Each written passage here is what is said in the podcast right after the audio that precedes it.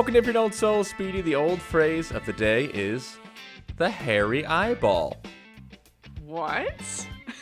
Yeah, I, and this is a phrase I'd always heard from my like parents, but I never actually thought about what it meant. You've heard? Have you not heard hairy eyeball? Is that not as famous as I think it is? No, I've never heard this. At least You've not never as heard of the hairy eyeball? No. As an expression, this is a thing your parents would would say. Or they would I reference the hairy eyeball. Maybe other people. Maybe it wasn't my parents, but I would always hear older people be like, "Oh, she's giving you the hairy eyeball," or "He's giving you the hairy eyeball." Whoa. If you're an old soul at gmail.com, if your parents constantly said that you were giving them the hairy eyeball. Do you want to take a guess? What what uh what giving somebody the hairy eyeball means? Sure. It helped to hear. I thought it was too obvious. What was that? I thought Uh-oh. it was too obvious. Like, well, everyone knows Oh, yeah. hairy eyeball. I'm lobbing her an easy one over here. well, hearing you put it into a sentence was helpful, but it did confuse sorry. me because when you said giving you the hairy eyeball, to me that sounds like you're really batting your eyelashes and being flirtatious. Like, mmm, the hairy eyeball. But that would be a, a gross way to say it. And I don't know why your your parents or some parental figure would say that to you when you were a child. so I'm with a question mark above my head. I'm an, I'm going to stick to a flirtatious. So here's the thing. yeah. That's what I thought it meant too, which is why I Oh, used it this week because I was so shocked. Because according to yourdictionary.com, uh, the, the hairy most eyeball is a nasty. Yes, yes. Apparently, it's a nasty stare. So it's like a mean stare. I see. The hair. Ironically, my cat Pepper, who's always behind us during the podcast, because we always record during her nap time, which is promptly as soon as she wakes me up. Then it's time for her to nap. She's done her job. She's licking herself and bathing herself, so she has a hairy eyeball herself right now. But the look that she would give me right now if I tried to pet her apparently would be a hairy eyeball. Whereas I always thought that the hairy eyeball was like, like you said, flirtatious. I like your take that it has to do with eyelashes. That's actually really smart. So respect to you. Wow, thank you, Daniel. I, I will take that respect to make up for the other times I never got it right. And me Yeah, not getting it right this time. streak. You've been on a hot streak. I know we don't record this podcast often enough, but if people listen to it all in a row, they would be thinking Speedy's on the uptick, like she's really figuring this out. But yeah, but that that makes sense because I guess it is sort of an outdated ish phrase to say, "Oh, that's a hairy situation," or something like that. To use hairy as a negative Mm. Yeah, thing. Harry's negative connotation. Okay, Yeah. that makes sense. Um, but I use that phrase because I looked up phrases from the 70s on the internet. And if you're an old soul at gmail.com, if you think we used it wrong. Um, but we were talking about the quintessential albums of 1972 because Speedy and I had no idea this year was such a tremendous, had such a tremendous dearth of, of musical content. Did I, did I use the word dearth right or no? I you know, I laughed to cover in case it was wrong. Oh, we're laughing at the misuse of the English language. Dearth might be. Wait, is dearth a lot of it or not a lot of it? It might be not a lot of it. It might not be a lot because to me, I associate it's it with girth, but I think Yeah, it's a lack of something. I was thinking of girth. Damn it! Oh, I mixed up ah. girth and dearth. I don't deserve this podcast. Now you've got the morbs, Daniel. I've got the morbs. I've got the morbs, and I'm giving myself the hairy eyeball as I stare at my diploma for for journalism, which hangs above our tables. Um, okay, so we're gonna start today with some relevant news to people who were actually very famous in 1972. First off, Elton John and Britney Spears dropped a song this week. We're recording this on a Saturday, and uh, they dropped it, I think, yesterday or two days ago, called Mm-hmm. "Hold Me. Closer." Um, so I actually have a, I, before you and I just dig into Elton John because we're not Britney Spears experts, we're Elton John lovers. I asked a friend of the show, my friend Whit Laxon, who hosts the Duff Enough podcast, which is a podcast that explores Hilary Duff's mu- music and movie career. That's highly niche. Wow. I know, and that's I feel like for people like us, like those are the people that you and I are attracted to because like they're so authentic. Yeah. You know, like here's our podcast where we're like, no one's gonna listen because we're talking about a hundred years of history. It just happened to be at least thirty years ago. and with him, it's like I'm only talking about somebody who has like four musical albums and had like three hit movies, and he's still going. Wow. Much respect. Hmm. Yeah. he's already mad at me if he's listening to this, being like, "You just disparaged Hilary Duff." I did not. Hilary Duff is very important. This is an old soul podcast. I'm just not going to get into her whole IMDb. Lizzie McGuire is very influential. Uh, he always tells me that Hilary Duff ended homophobia with her PSA, so she's Ooh, very important. I don't know what that means, so I better listen to the podcast. Okay. He, she was telling people to stop saying the F word. Oh, interesting. and that was a big deal because that was it was like you know when people wouldn't stop saying it and people were listening to The Hangover. Wow. Okay. Did not know. I'm gonna play. I asked him for 30 seconds of review of this song. That's essentially sampling Tiny Dancer and then has Britney Spears with her first song in six years. And he gave me like a minute 45. So are you ready to listen to a minute 45 review from a Britney Spears fanatic? Oh yes, from that's very exciting. Okay, here's what Whit had to say. I have been so emotional listening to Hold Me Closer. I keep getting chills. It is so good to hear Britney's iconic voice on newly recorded music for the first time in six years. It means so much to have Elton John supporting her in this way and cheering her on. And to see the response on social media has been amazing. We all love her, and she just, she deserves the world. She is a legend. And I love that now. I feel like this is the first song that she has released since really crossing over into that legendary status. She was kind of on the cusp of it in 2016 when her album Glory came out, but now she is just being honored for the pop icon that she is. And I was telling someone else earlier today, I remember when Prince came out at the Golden Globes a few years before his death, and just how the audience responded. They were so excited. And I feel like, I don't know, people who grew up in what the 70s, 80s, how they felt about Prince in that moment is how my generation feels about Britney. And it's only going to get better with time. So she just truly is a legend, a pop icon. She is the princess of pop, and we love her. And I hope this gives her confidence to really be the powerhouse that she is. She is one of the greats, and I love her so much. Oh, he just said it's. I cut it off. He was about to say it's Britney B word. Uh, I have to say, I really appreciate Whit finding an old soul angle for us, even if I disagree with that take. I appreciate that he brought up Prince to bring it to our niche. I really agree. I, I appreciate that he did that. Right, and I, I really appreciate you playing that because, yeah, I do think that is a really great thing for Britney but like you say, we're more invested in the Elton John aspect of this. Whereas I don't think I could have said those beautiful words about Britney Spears. I, I agree, and I'm like, wow, that's wonderful. You're so right. She is a legend. Good for her. It's been six years. But that's I immediately was like, Elton John. You know, I wasn't I wasn't fixated on that. You know? I know, I know. For us, we're like, so. oh, he's just gonna continue like taking one of his recordings from 50 years ago that's very famous and letting a modern singer have a hit with it. Uh, right. Um, right. Because to me, like, I, I'm like, hmm, new song with Britney Spears. Mm, no, mm-hmm, it's really mm-hmm. a remix of the old one. And that's cool for her. But is this a new Elton John song? To me, no. so, but like, I'm crusty. At least with cold, so. with cold heart and um, Dua Lipa, which has over a billion listens on Spotify, which wow. is like double anything he has. I checked. Um, oh my um, gosh at least with that, it was like combining four songs, and yes, one of them is Rocket Man, his quintessential hit, but like because there were three other ones that aren't that known, it kind of felt new because you don't always mm-hmm. know his other songs. With this one, it's called Me Closer. Yeah. It has that is the line from the chorus of Tony Tiny Dancer. I almost said Tony Dancer. Tony Dancer. I watched their show Friends.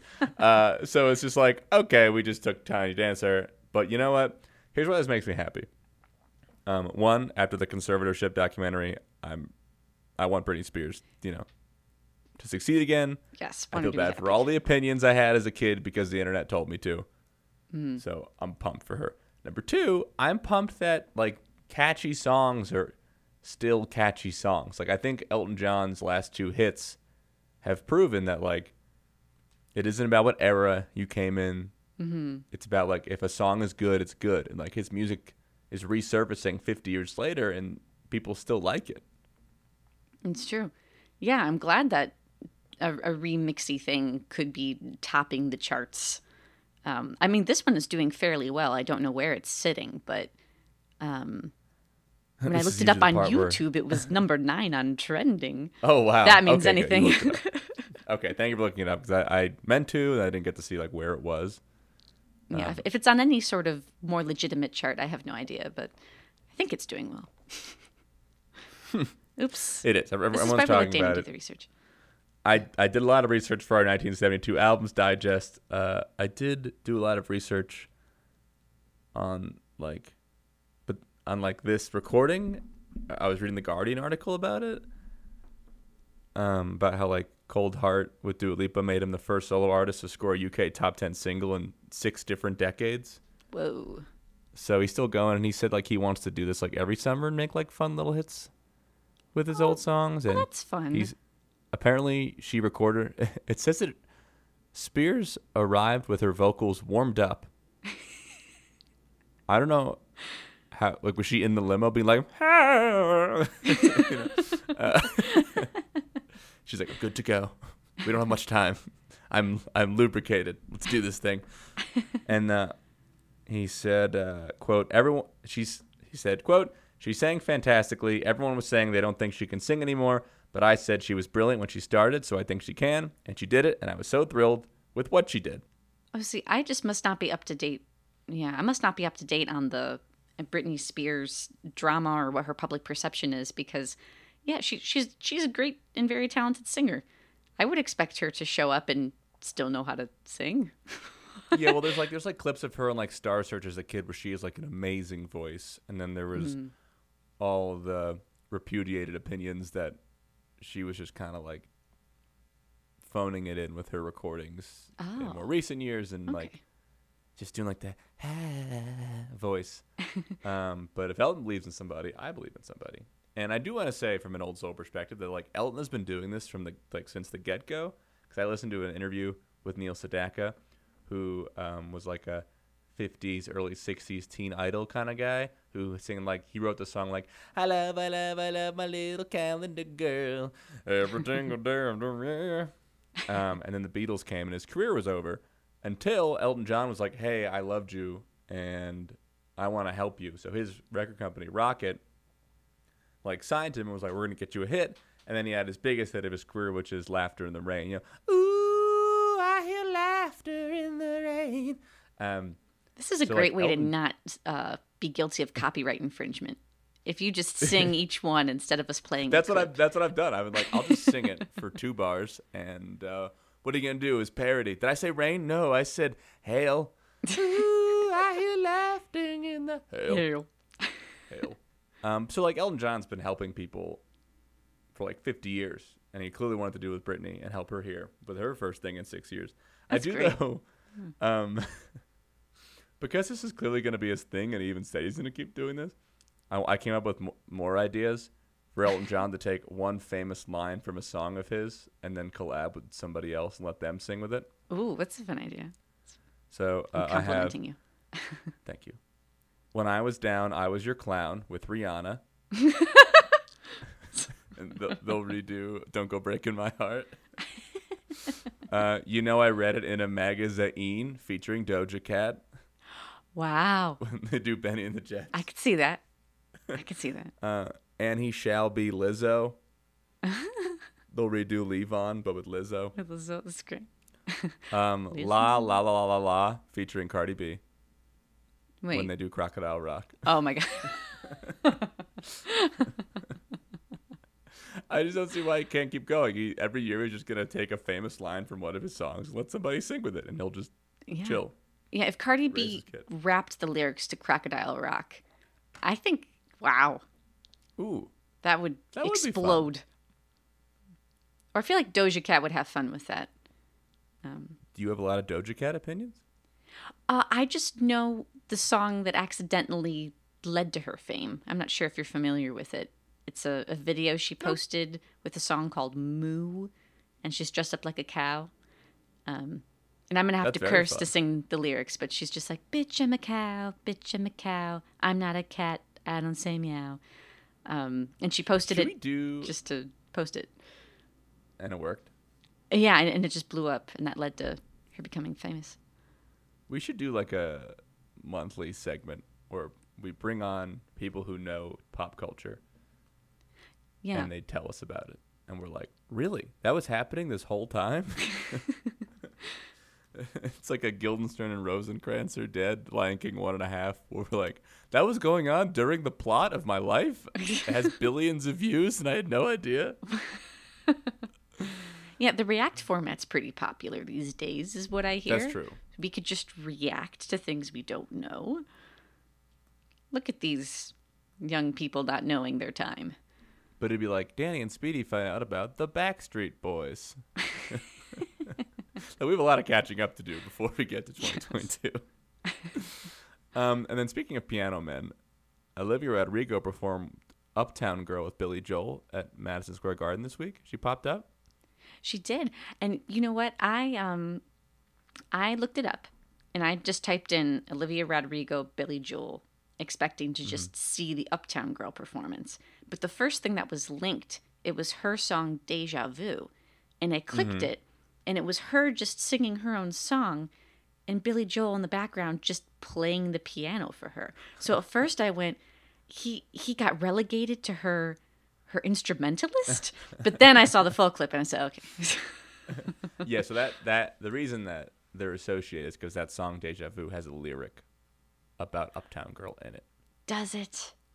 So she mentions it. Thank you for And I appreciate that.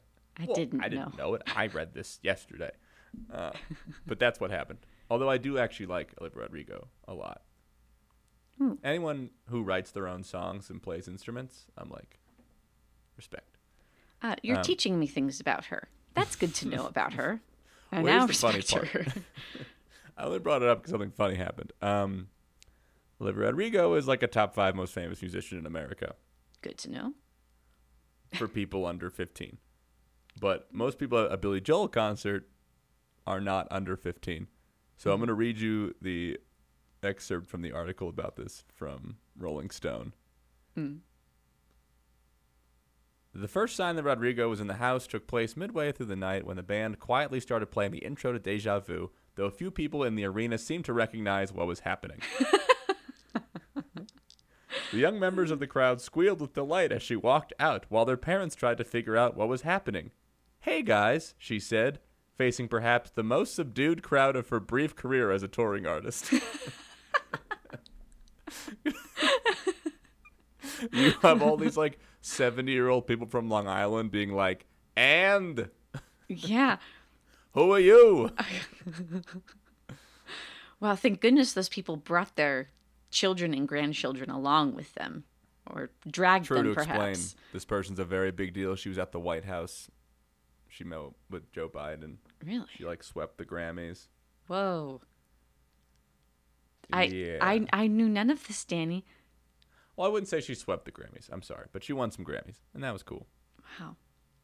Even though she's only Um, had a brief touring career, according to that article. Yeah. This is me absorbing everything about her at once. Okay. I I'm like there are some artists that I follow, and like her and Harry Styles Yes, and like Harry, Billie I like. Yes, and like Bruno Mars. Like Oh, they're yes. like they have old soulness to them. So I do. Ooh, a, a new person I like. Do you like Anderson Pack? Pac. Is it Pac or Pac? I don't know. I I don't always know said Pack. I've always said Pac. If you're an old soul at gmail.com, or if you're a new soul, if you're a new soul, email if you're an old soul. yes, he is awesome. I've been in love with him. Well, A, LeBron put one of his songs in like NBA 2K14. So that's how I knew about him. But then he had a tiny desk where he played the drums and sang. Oh, And I was like, this guy rocks. So I, I kind of already loved him because of the tiny desk. And then Bruno Mars did an album with him. They they mm-hmm. actually like destroyed the Grammys last year. And I was like, Oh, this guy's awesome. oh I'm glad they did. I didn't know if that they had any success with that. Grammys exist? I haven't them? watched them in years. Because I figure I'm not You're going to know who's there. I used to try to watch as a kid, and I was like, who is this Rihanna? I don't know. And there was nothing in it for me. Yeah, they didn't. They did win album of the year, but they're. Um, I think "Leave the Door Open" won like song of the year and record of the year or something like that. They won. Wow.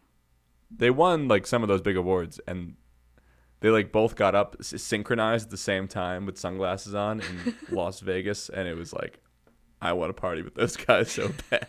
but yes, I'm glad you like him. Him and Leon Bridges both are like super soulful, and I love them. Writing down Leon Bridges. Um, um, anyway, I made another list for Billy Joel songs to be recorded. Oh, with good. modern artists. um, and the waitresses practicing politics featuring Little Uzi Vert. North Korea, South Korea, Marilyn Monroe with DJ Khaled. Is DJ Khaled still relevant? I don't know. He's in commercials and stuff. Okay. You Catholic girls start much too late with Jack Harlow. um, this is just for New Jersey people. Who needs a house out in Hackensack with Megan Thee Stallion? I'm telling you. That's exciting. Who needs a house, House out in Hackensack? Is that all you get for, For your your money? money. So, true story. I always say money, like the professor we both had in college, Michel Dupin, who's from Netherlands, because he would always say money. So, I always say, "Is that all you get for your money?" Monet. Okay, That is my favorite line from the song. Anyway. Anyway. I'm glad. I'm glad because I've actually been to Hackensack, New Jersey, because I grew up in that state. I didn't know if you'd been to Hackensack. I've probably driven through Hackensack because I have family from Jersey. Um, yeah. Oh, really? My dad. He's from Your Jersey. dad's from Jersey. You didn't know my dad's from Jersey? He's from Elizabeth, New? Jersey. He is. That's next to Hackensack. Is it next? Hack- Then I've definitely driven through Hackensack because I've been to Elizabeth. I would say they're nearby each other. Yeah, they're both Okay, like then on maybe the. Transit line. um. Okay. Our big topic today, of course, is the albums of 1972. But real quick, we did not get to it two, three weeks ago. So speaking of Olivia's, let's quickly say, Olivia Newton-John, I love you. Yes. I love you, Olivia Newton John. And I love that segue, Danny. Thank you. Speaking of Olivia's, Speaking of Olivia's. the the ultimate Olivia. I saw Olivia Newton-John in concert in 2006, like all 11 year olds, with my dad. The thing is, I don't know if you had this too, because like I grew up watching Grease a lot. I rewatched it the day she died, of course.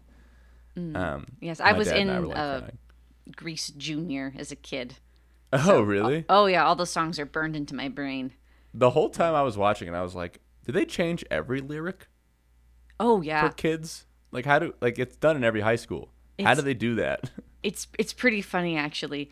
There's um, what's the line in Summer Loving? It's something like we made Did you put up a out under the dock, and then in Grease Junior, it's we told jokes under the dock.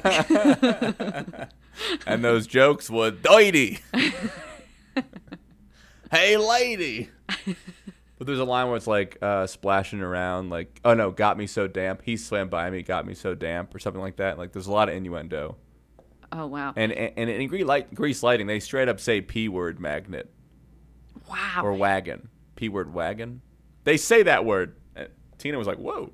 Whoa. Okay, so being in Grease Junior has actually made me not know some of the real lyrics because I had no idea that was Oh, said. that's so funny. Yeah. Yeah. No, there are some really dirty lines. I mean, they say sloppy seconds in that movie. There's a Oh. scene with a condom. I mean, it's a dirty movie, but Hmm. that's not what we're talking about.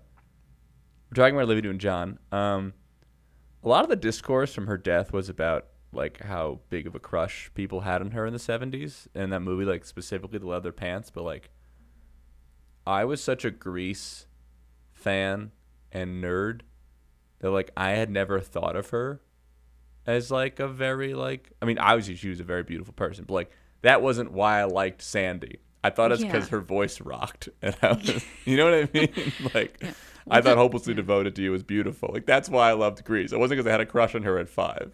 That's so funny because, yeah, this this is how dense I am. I never even considered to this day that that is what people would remember her for. To me, I'm also like, wow, she really let her vocals shine in the song "Hopelessly Devoted." if, if you think Olivia Newton-John, that should be the first thing you think of in my brain.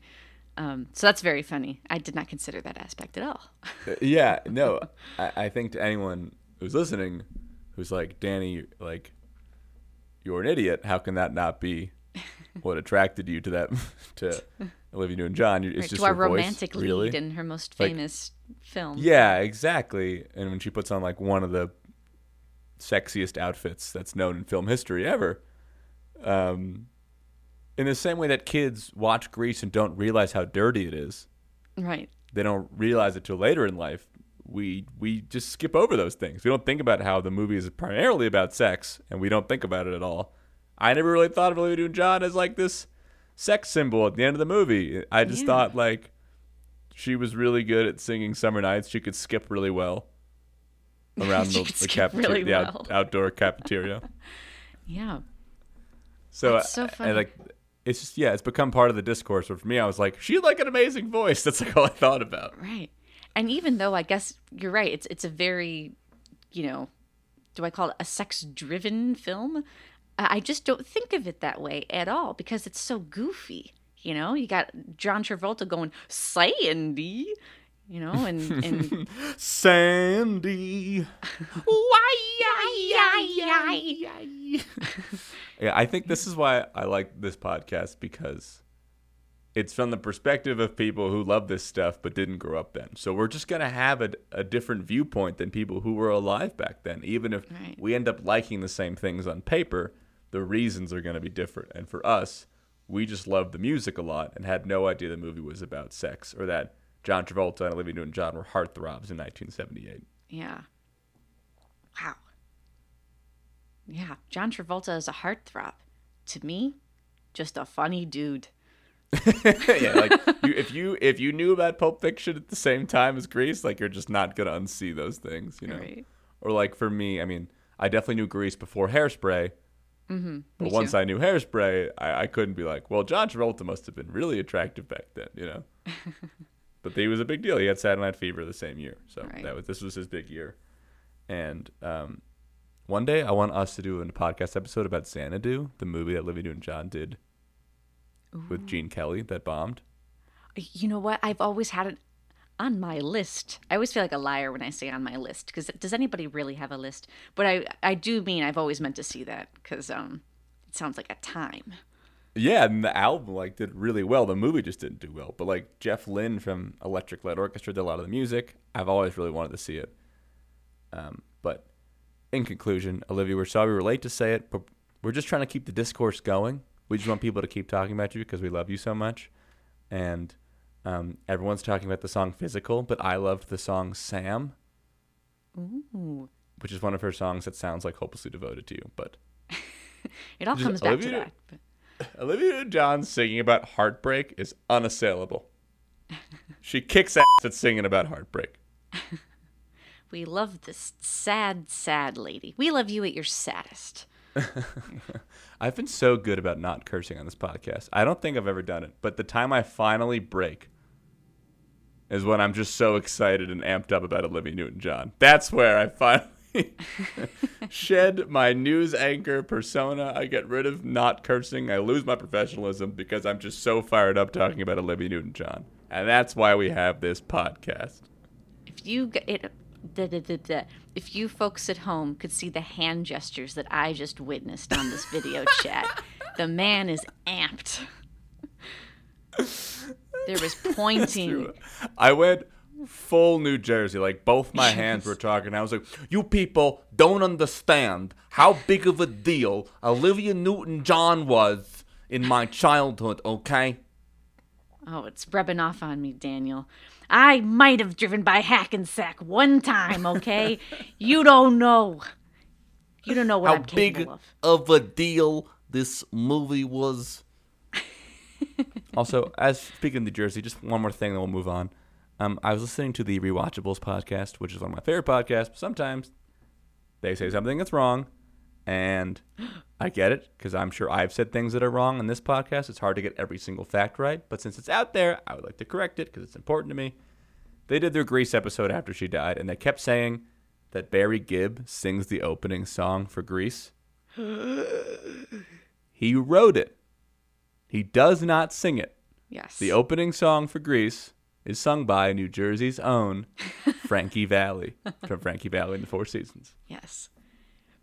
Wow. Uh. I, I suppose I can understand the confusion if you don't Totally know the Four fair. Seasons, and you do associate Barry Gibb with the song, right? Because he he penned it, but right. That's that's not. if you know Barry Gibb's voice, it is in a whole other register. Yes. Than Frankie Yes, and Frank Frankie Valli obviously is known for having like a high pitched falsetto, but Right. this is in 1978, and his prime is like 1961, so he's not singing like a Bee Gee anymore. Yeah. you right. know? And he doesn't He's- sing like a Bee Gee on this track at all.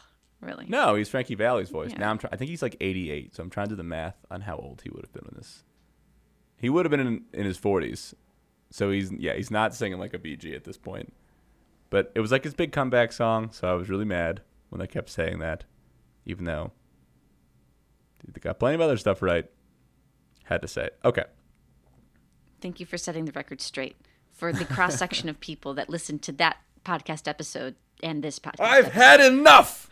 enough. You will not disparage Frankie Valli on this podcast. oh, his veins are popping.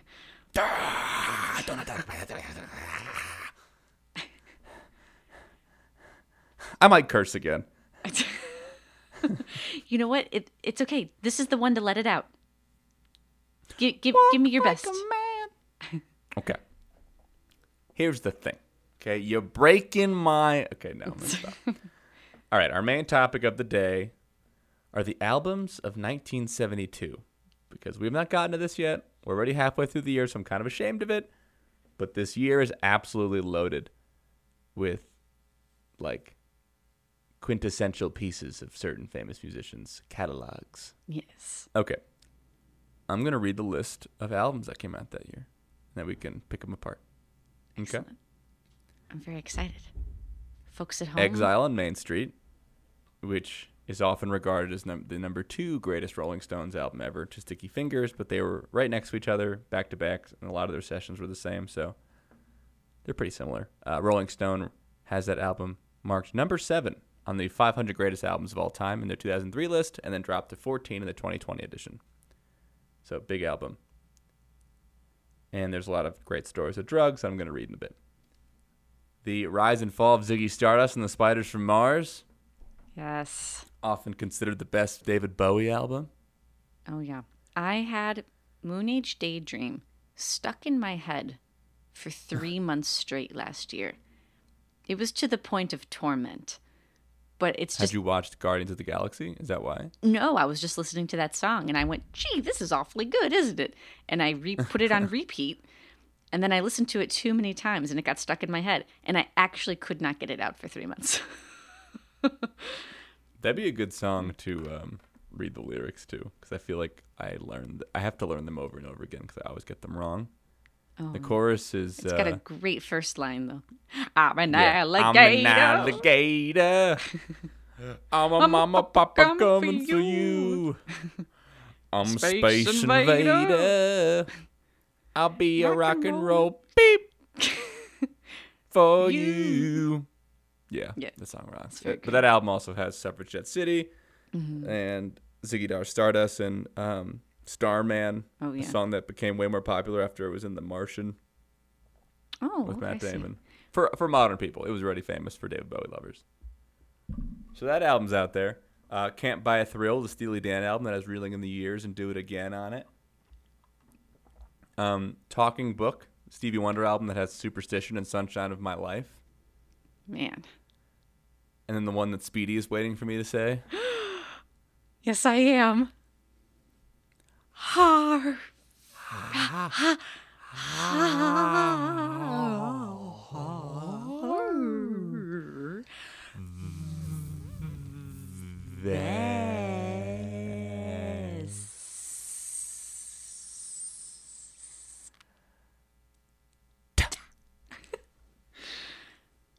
Bye. Neil Young.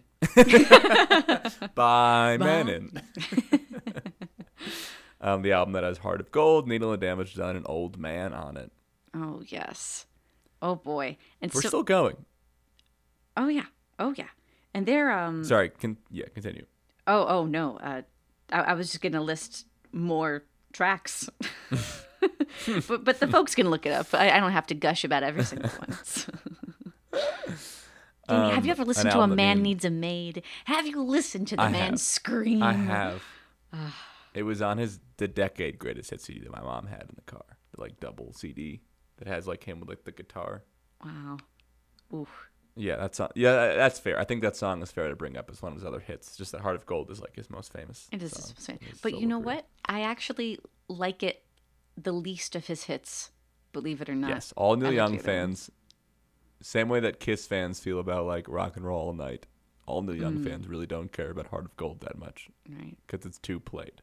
Yeah. Have you listened to Alabama? What's going wrong, Alabama? Come on. Other albums, we have to get to the other albums. We can't only talk about Harvest. I know we have to move on. We have to move on.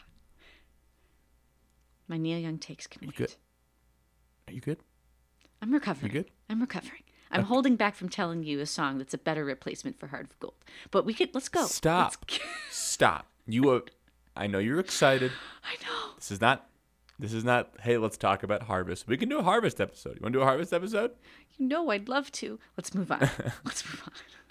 It's just that after the gold rush is better. It is. It is. Ooh, all right. We are friends again. Okay. Uh, also, Nick Drake has his big album, Pink Moon, which was not a commercial success, but has been very influential over the last 50 years. And I love that album. Yeah. Uh, I read a story that Elton John recorded a bunch of covers in 1970 because he loved Nick Drake so much. Oh, we're bringing it back to Elton John. To Elton. And apparently, according to the BBC, Brad Pitt is a big fan of Nick Drake and presented a Radio 2 documentary about him in 2004. So. Really? It's pretty mainstream. um, Deep Purple has Machine Head with Highway Star and Smoke on the Water on it. There is the most famous, or the most loved Grateful Dead live album, Europe 72, which I don't want to reveal how much money I spent on a limited edition version of it this year when I saw it was remastered on vinyl. But let's just say we've been doing this podcast out of a box.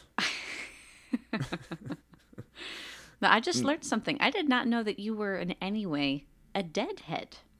Is this true? Yes, and I- I don't think that started happening until senior year of high school. Um, I just like suddenly slowed down and got it. I think for a long time, I was like bam, bam, wham, bam, and then I finally like chilled, got like a full time job, and then I was like, man, this band can really just kind of keep you in like a good sustained mood. Yeah. It's a, as, as they say, a, a jam band. They are a jam band. And now I live in Colorado, so I'm very qualified to talk about jam bands. um, Honky Chateau by Elton John, which isn't like one of his best albums at all, but it has Rocket Man on it, so that's why it's famous. And it has one of my favorite Elton John songs, Mona Lisa's and Mad Hatters. Yes. Um, Superfly by Curtis Mayfield, very big album. Al Green, Let's Stay Together. Paul Simon's first album since leaving Simon and Garfunkel, which has me and Julio down by the schoolyard, and Mother and Child Reunion. Now, there's another album that's very influential called The Slider by T Rex. T Rex, the dude that sings Get a gong, get it on. What's the, how does the song go? Get it on, get a gong. What is it? I don't know what song you're talking about. Da, did it. na, na, na, But we can't play a clip of the real song. You have to keep singing it to me until I get Yeah, get bang it. a gong. Bang a gong, get it on. He's like a very beloved glam rock guy who unfortunately died early. But I emailed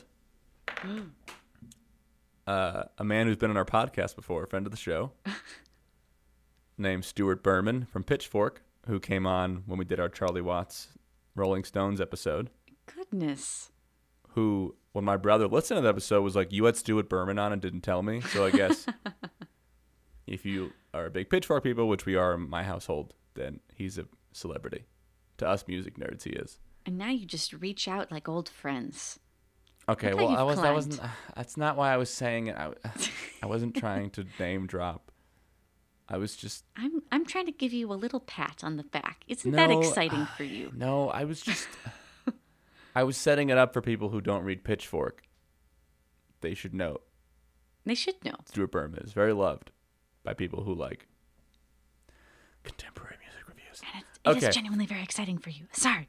Tell your story. I emailed him a I emailed Stuart Berman a list of albums from 1972 asking him what his favorite was. And I had did not have the T Rex album on there. And here's what he said. Hey Danny, good to hear from you. Hope all is well. Oh, he said all is well here. Hope it's the same for you. While all the albums you listed are certified classics, I hereby submit a write-in vote. T Rex is the slider. This is Marc Bolan at the peak of his powers, the perfect fusion of primal riff rock, raunch, and hazy cosmic jive. This is what Ziggy Stardust was blasting on the spaceship. Cheers, Stuart. Whoa. So now I'm like, well, I gotta listen to this album, you know. Yeah, th- that's what I'm saying now. He sold me. What did he, what did he say? is- Hazy cosmic jive? Is that what he said? Yeah, can we just get into his prose? Yeah. This is Marc Bolan at the peak of his powers, the perfect fusion of primal riff rock, raunch, and hazy cosmic jive. This is what Ziggy Stardust was blasting on his spaceship. Ooh, the alliteration. It's just good on the tongue. I know. Riff very good writing. Yeah. And I know him, by the way. Those are the Now types I'll of brag. personal emails that you get to receive now. Wow. Riff raff. Um, yeah, he. But I've always heard T Rex, kind of like Nick Drake, is like very beloved by music artists. Like he's like your favorite singer's favorite singer. He's one of those, very influential, but just died young, like Nick Drake. No. Um, R.I.P. and speaking of people who have been on this podcast, when we had Jeremy Swift on from Ted Lasso, who played Higgins, he said his favorite band ever was Roxy Music, which is a very British band that I didn't know. And I looked at Spin.com's top five albums from 1972, and they went Roxy Music number one. Their Roxy Music self-titled album. So clearly, the people that come on this podcast know way more about music than us, which is why we reach out to them. wow. So thanks, thanks everyone. Yeah. Um, do you want to guess what the best-selling album of 1972 was? It hasn't been listed yet, Ooh. according to bestsellingalbums.org. It hasn't been listed yet. It's not been listed. Can you can you play Uh, okay, Jeopardy I'll read music you for five. a second? Oh, you can give me choices. Okay. I'll, I'm going to read you five through two, and then you can guess number one. okay. Number five is "Song for You" by the Carpenters. Oh.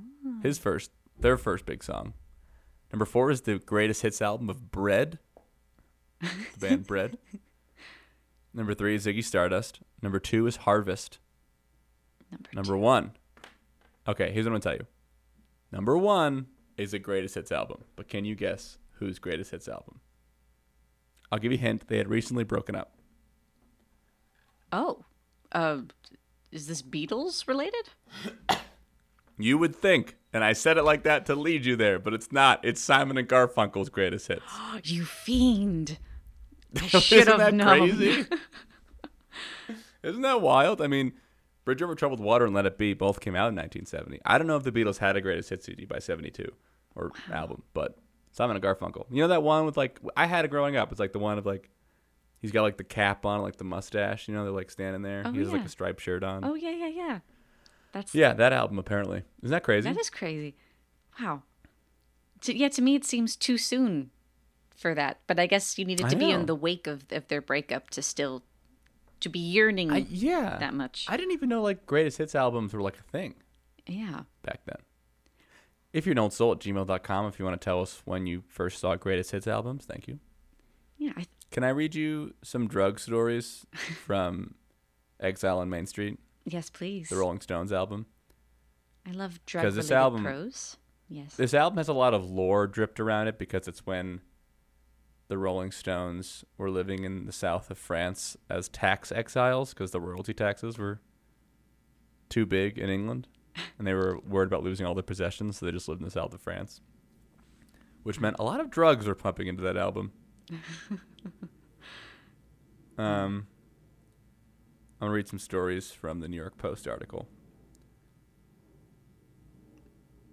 As Richards was picking up uh, Marlon's toys in the living room one night, I assume that's his son. Uh, somebody watched him grab a mystery pill off the floor. Bam! He throws it down his throat. He says, "Who knows what he put? Who who knows what he put in his mouth? But that's Keith. Could have been a vitamin, but I don't think so. Not in that house." wow. Another story.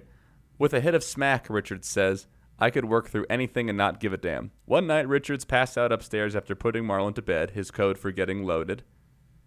Johns found him With the needle still in his arm, blood splattered or spattered on the walls, the studio whiz poked the rock legend to see if he was still alive. Of course, he picks up the guitar, which he was in bed with, goes, oh yeah, and starts playing. Whoa. Whoa. Wait. I wish I had a more interesting reaction than just shock.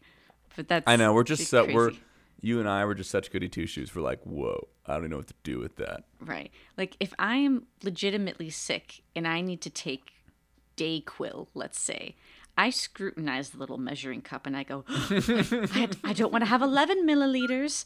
10 is what the bottle says. Uh, so, I know. A- apparently, John Lennon once came in with Yoko and threw up in front of the stairs. So, a lot of people were coming in and doing drugs and stuff.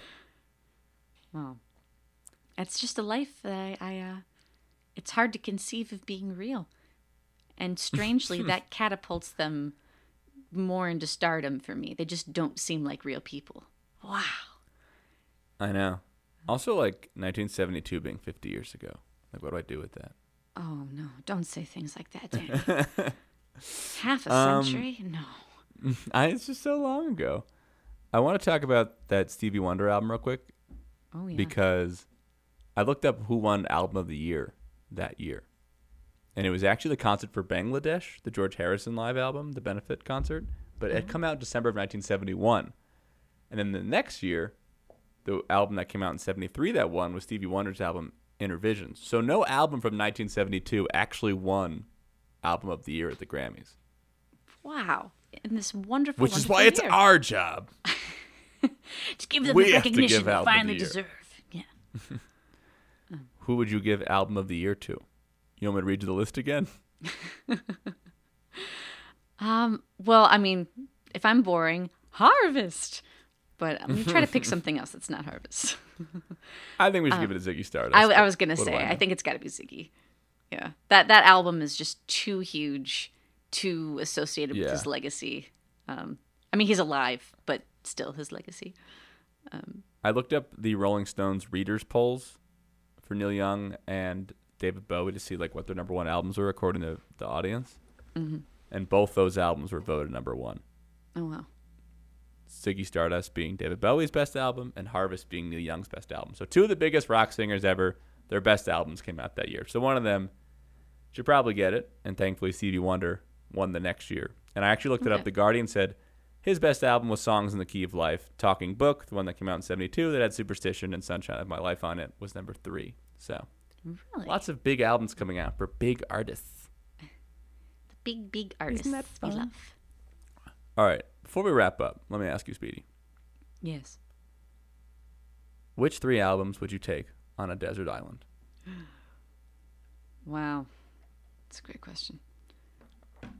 Hmm. I have to think deeply about it, which is not fun for you.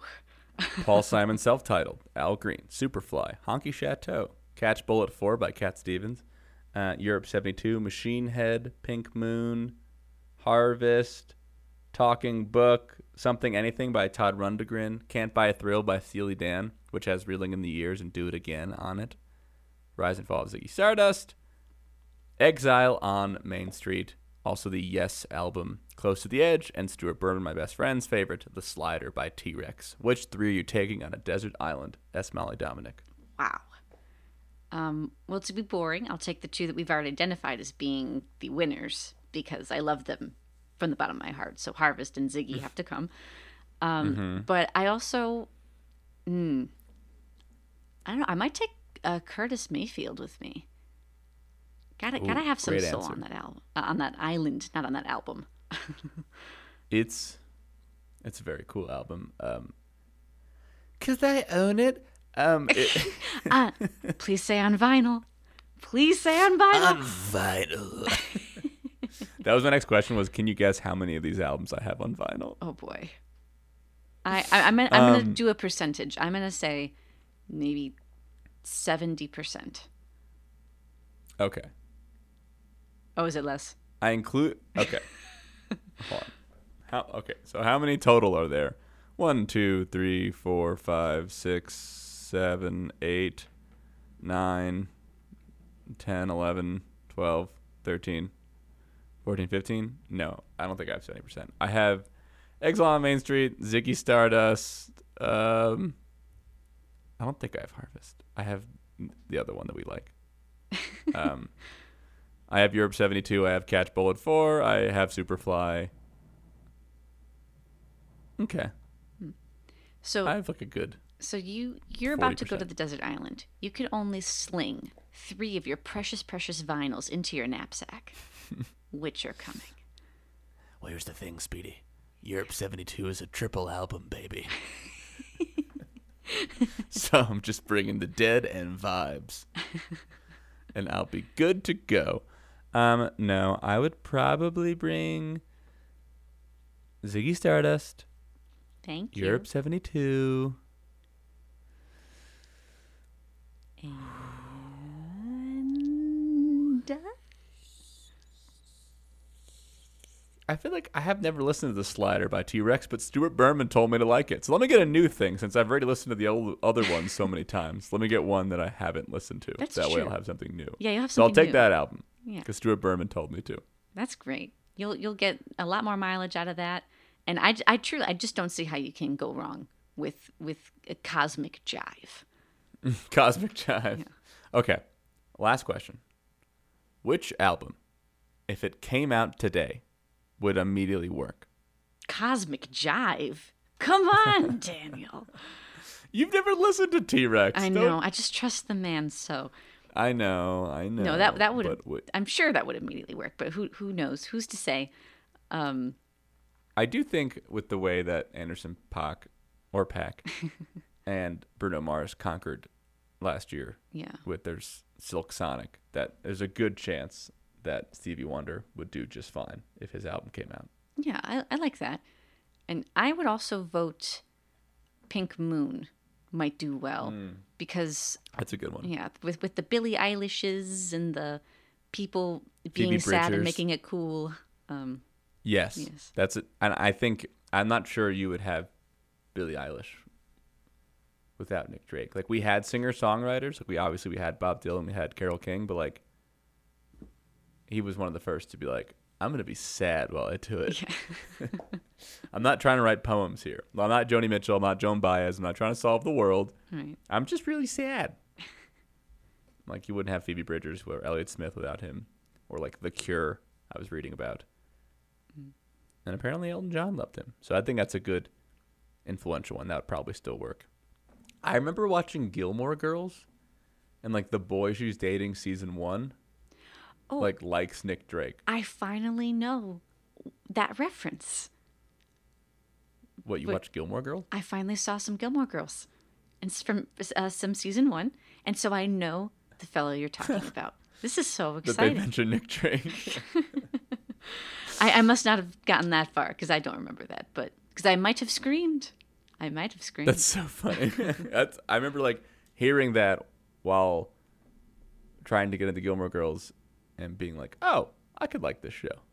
They're talking about Nick yeah, Drake. talking about Nick Drake. What a hipster show.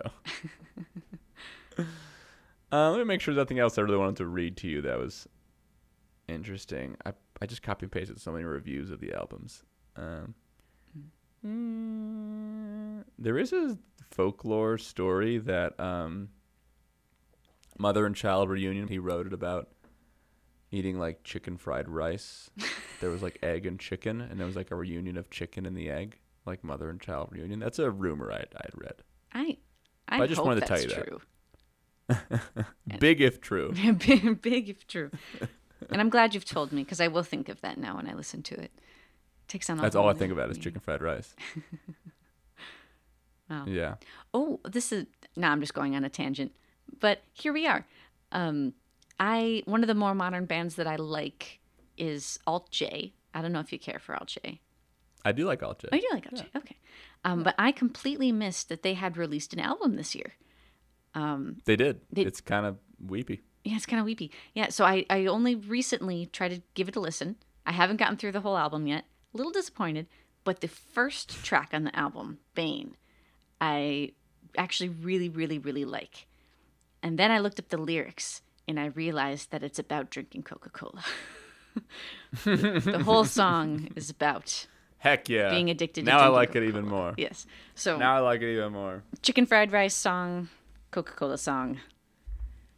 Building up my food repertoire. Down, down, down, down, her birdie doo doo doo, and breeze brocks. Banana.